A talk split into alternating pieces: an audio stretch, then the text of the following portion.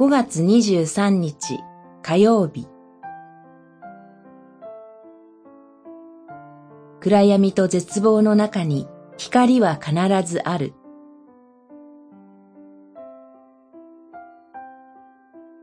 ヨナ書二章私は感謝の声を上げ、生贄を捧げて、誓ったことを果たそう。救いは主にこそある。二章実節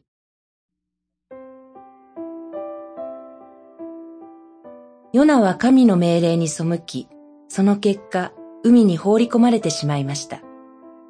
しかし神は、ヨナをそのまま放置することなく、巨大な魚に命じて、ヨナを飲み込ませられました。そして、ヨナは一命を取り留めたのでした。ヨナは三日三晩、魚の腹の中にいました。その時、自分は本当に滅びると思ったのではないでしょうか。魚の腹の中は暗闇でした。この暗闇は神との関係が一切断たれている状態を指します。その暗闇の状態の中で、ヨナは神に祈ります。その暗闇の絶望の中で、ヨナが必死で祈り、助けを求めると、神はその祈りに応えてくださいます。ヨナは確信します。神が私を滅びの穴から引き上げてくださると。ヨナは神の働きを感じて自分が救われたことを主に感謝し、救いは主にこそある、と主を褒めたたえるのでした。そしてヨナは陸地に吐き出され、命が助かったのでした。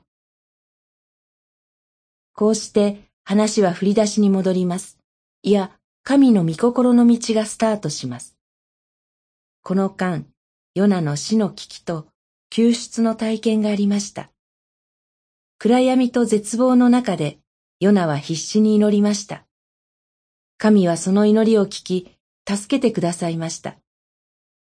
ここに主の憐れみがあります。この憐れみを信じて、今日を生きて前に進みましょう。祈り。主よ、どうか私の祈りを聞き、助け導き、憐れんでください。